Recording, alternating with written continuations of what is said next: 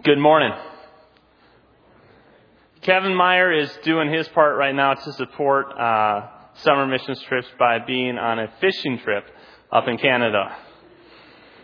It actually was when we did the global fiesta this spring, if you remember, and one of the things was they get to go, they could bid on and raise some money for missions was to go up with a bunch of guys to Canada and go fishing.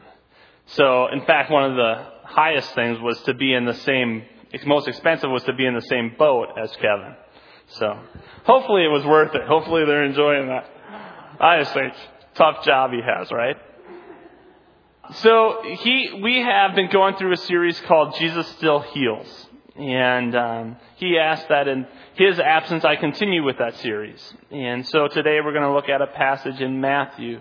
It's Matthew chapter 9, verses 16 or verses 18 through 26. If we could, could we take a moment and pray before we get started? Father, I, I thank you for being a God that's involved. Spirit, I know you're in this room because you dwell in us. You said the, your word says you dwell inside each of us. And so, Father, I pray that you move. I pray that you, and Spirit, I pray you move. I pray that you move in the hearts of those that are in the congregation. Father, I pray that the words that come out of my mouth are, are words that are chosen by you. It's in Jesus' name we pray. Amen. So let's read, let's read uh, this passage together. And as you're flipping through it, I just want to one of the things that gets me excited about preaching is the stuff that happens before this. Whenever I'm about to speak, Kevin Meyer and I get to spend some one-on-one time together. Kevin Meyer is our lead pastor, and it's so much fun. Usually he says, Kevin, speak on something that's on your heart, and, and I have the opportunity to share what, what I'm dealing with. And this time he, he asked me to continue in the series.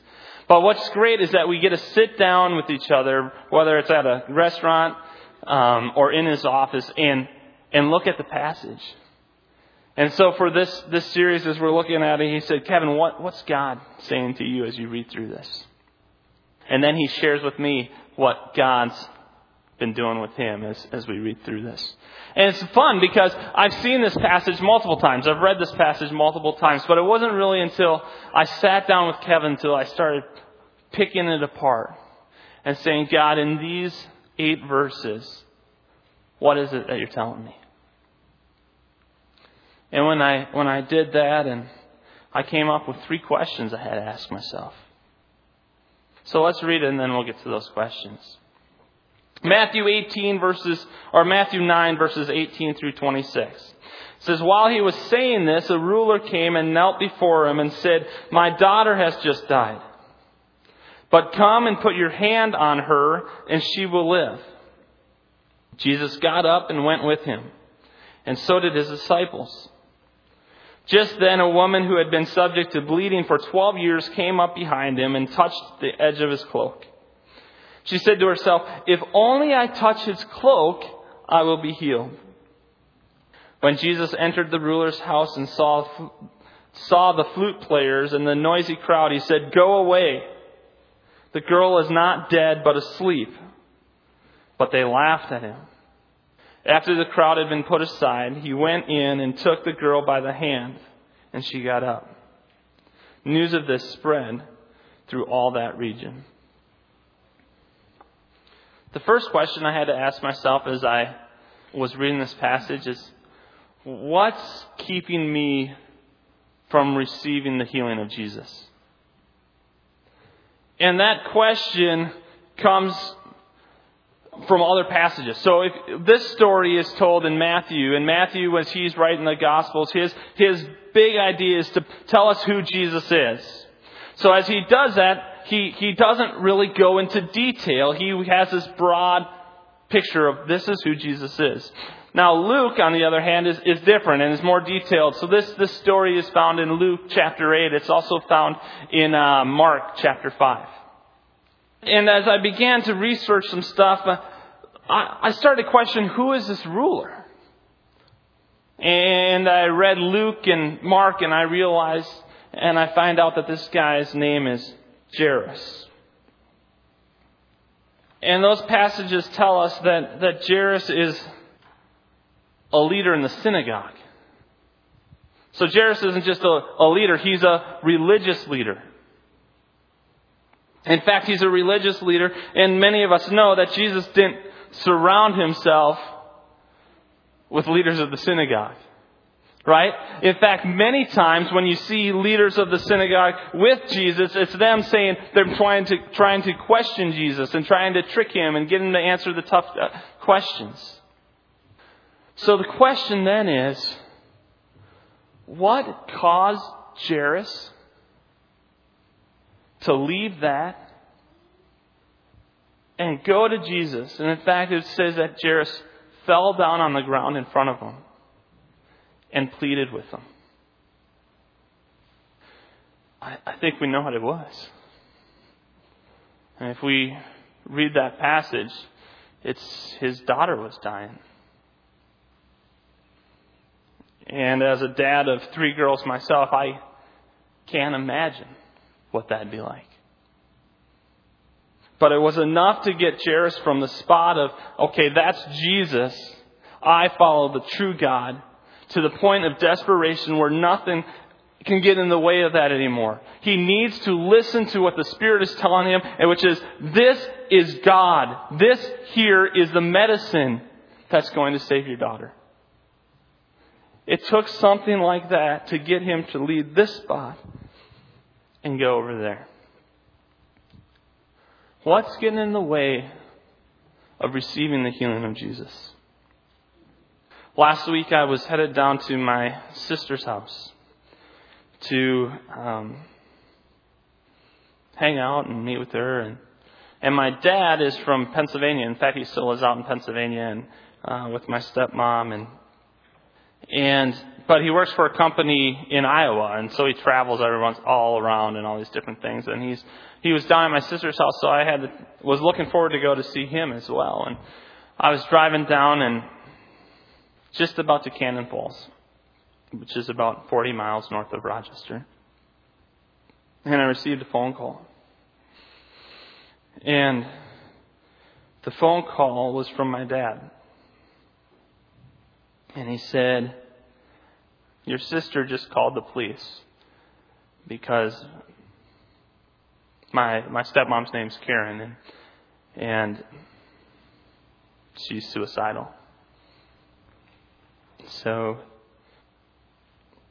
the police came and took my stepmom to the hospital and and I was on my way down to Rochester. So I started to head down and and I didn't I didn't know how much of that I was going to share or, or whatever, but I want you to know that this question, what's keeping me from the, receiving the healing of, of Jesus, is a real question for myself. Because sometimes I get caught in this moment where I'm a pastor, right? I, I know what Jesus has for me. But for whatever reason, I don't do this. In this case, we got down, I got down to Rochester and saw my dad and my sister and my brother and sister-in-law and, and we sat and we talked. And we talked and we talked and we strategized and we tried to come up with these great ideas of how we can see her through this and how it's going to get better. And never once did I say, hey, let's pray about this. You see, in my family, there's, there's two of us who are the church goers, or the Christians, or the religious ones. And and for some reason, I was uncomfortable. So, what's keeping me from receiving the healing of Jesus in that time, during that time? It was I was afraid to ask. I was afraid to take myself out of that comfort zone and ask God to intervene, knowing full well the power that Jesus has. What's keeping you from receiving the healing of Jesus? Another question that I that I had to ask myself is in the moments of interruptions or in the moments of a task, in the midst of chaos, how do I handle interruptions? In the midst of all this stuff going on, how do I inter- uh, handle interruptions? And this, this is interesting as I read, and Kevin originally titled the, this uh, message, Healing, let's see, what does it say? Interrupted Healing. And he really focused on, on this part when we were talking, and, and it made me think about this. So here's Jesus. Jesus is in this, in this crowd where he's teaching, and if you read a couple ahead, you see that he's, he's teaching and, and, uh, he's casting out demons, he's doing all these different things. But at this point, there's a crowd around him. There's a crowd around him, and, and in walks Jairus. So Jesus is here, and, and in walks Jairus, falls down at his feet, and says, My daughter's dying. You know what it says Jesus did? It said he got up and went to his house. Jesus, in the midst of doing a task, got up and went to his house. What are you like in the middle of a task when you get interrupted? When I was hired at uh, Wayzata about seven years ago, one of the cool things I got was a um, a Mac, you know, an Apple Mac, and I was really excited about it. And over the years, I now have a MacBook Pro, and the MacBook Pro is great because it runs everything that Windows will, because I can put Windows on it. So it's, it's good. But it allows me to do so much more. I can make all these videos. I can do all these things. It looks cool. It's in this cool metal case. It's just a really cool machine. And I love this machine. I take it with me. It's portable. It's, it's all good. As much as I love that machine, my wife hates it. She would much rather with, she would much rather me still only have a desktop.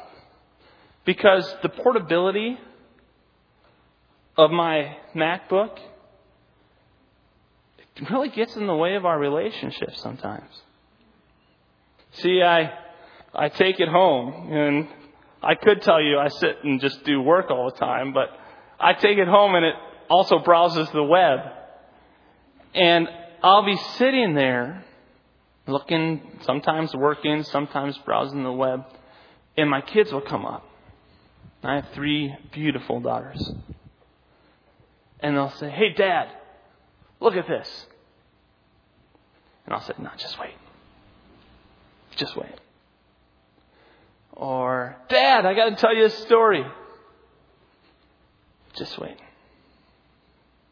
Or Teresa, my wife, will come and want to snuggle up, and I'll say, just wait, let me finish this. You see, no matter how big that task is or, or small that task is, I'm in a task.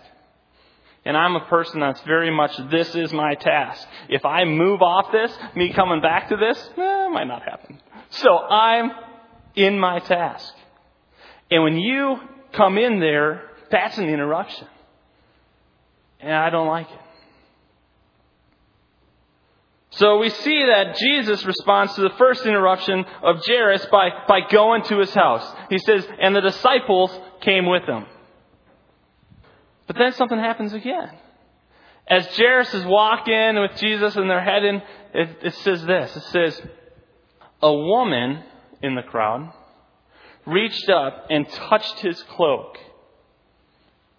Now, Jesus is, if you look in Mark uh, chapter 5 or, or Luke, it paints some more details. And it says that when she did this, Jesus stopped and he said, Who touched me? And his disciples are like, What do you mean, who touched you? Everyone's touching you. You're in this crowd, you're walking, people are bumping into you. What do you mean, who touched you? But there was something different about, about that touch. You see, it also tells us that this woman was, was subject to bleeding, which was an unclean thing, a thing that would separate you from the crowd. Not to mention she was a woman, which already separated her from a crowd. But not only that, it tells us that she was a hopeless woman. But you know something? She had hope for one moment. Because she wasn't going to stay in this spot and not receive that healing, which was question number one. She reached out and touched it. She had enough hope. She knew that if she just touched his cloak, she would be healed. So they're walking on all the way to Jairus' house. Jesus, she comes up, touches his cloak. Jesus stops, says, Who touched me? Jesus again pauses. He, he's not on the first task anymore. He's already moved on to the second task. But he pauses. He stops. He says, Who touches me? Who touched me? You see, Jesus, Jesus was about to heal the girl. And it, and it wasn't just a healing of the physical problem.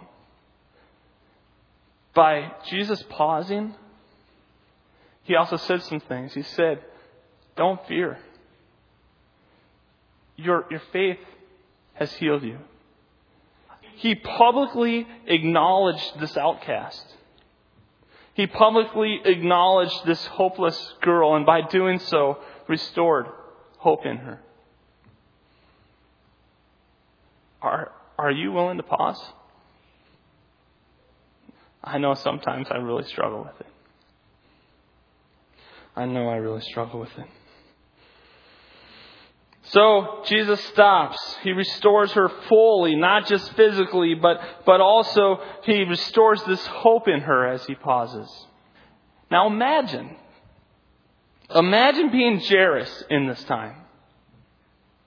Imagine you have already left the spot where you've reached out and said, okay, I'm forgetting this. This is, this is not working. I'm going here to meet the real God. I'm going to get the medicine. I'm going to get what I need to heal my daughter.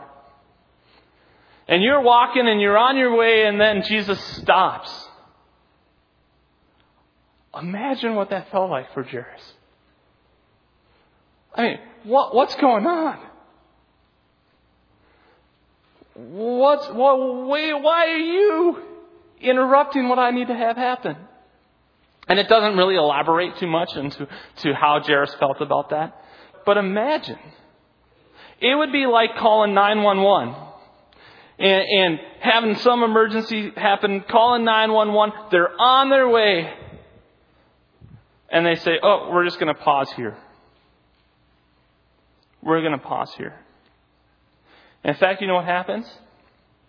People come to Jairus and say, Your daughter's already dead. Don't even come anymore. Your daughter's dead. But he did. He kept walking, and Jesus was walking and walking, and, and they end up at the house. So, what's keeping me from being like Jairus and reaching out? What's keeping me from being like that hopeless girl, that hopeless woman, and knowing there's something right there? Why am I willing to do this, but not this? In my, at my in-laws' house, they have this picture, this portrait, this painting, um, which I, I should have researched and looked up the name for this painting, but, but the painting, if I describe it, maybe you'll know is of God. And, and God is on a cloud reaching himself out. And he is fully extending himself to Adam, to mankind. And in the other corner of the portrait is Adam. And Adam's going like this. For many of us, we're really comfortable doing this. But what's going to take it? What's going to have to happen for us to go, God, I fully rely on you. Jesus, I'm fully counting on you for that healing. I'm going to extend back. What's keeping you from the healing of Jesus? What are you like in the middle of a task when you're interrupted? The third question that I had to ask myself as I read this and the Spirit was moving in me as and working on me and ripping things up and but the third question is what what rules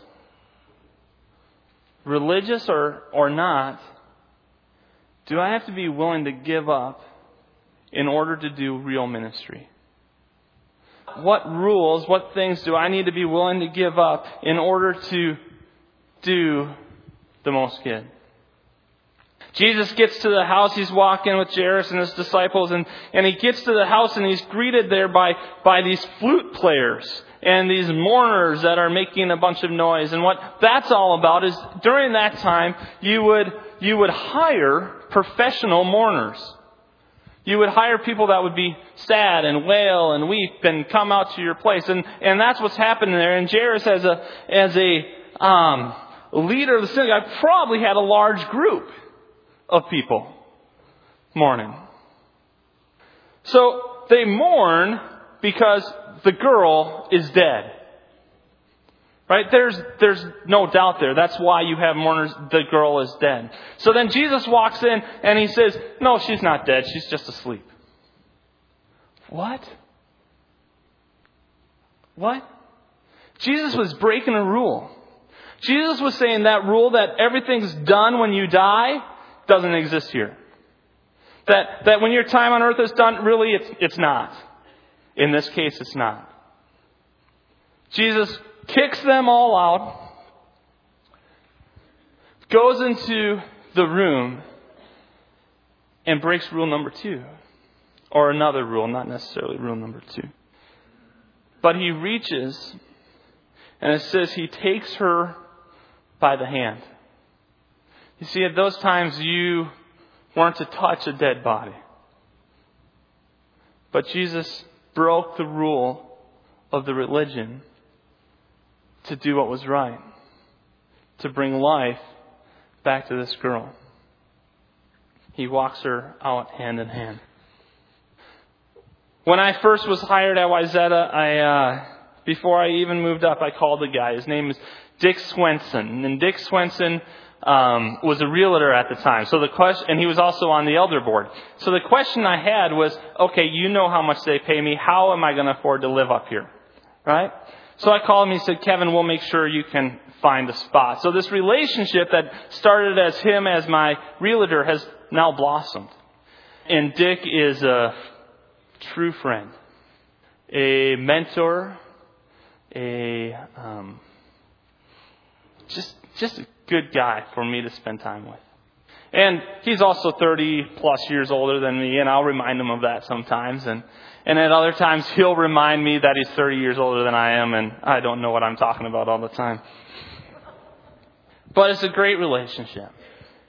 And, and Dick, from time to time, will, uh, you might see him up here, might hear him in the hallways, whatever. One of the things that he's passionate about, and, and you can't spend much time with him and not hear this, is about being in relationship with people. With all sorts of people, with people that don't know Jesus. And one of the times, one of the, the rules that we we had to break to make this happen was um, we were playing cards at the time. We were playing uh, just whatever cards. And and Medina at the same time like seven years ago when I came out there's this new game that became hugely popular called Texas Hold'em. And Texas Hold'em is a poker game. Well many of us in this room probably have different thoughts about the word poker. You know it some might stir some emotion inside of us.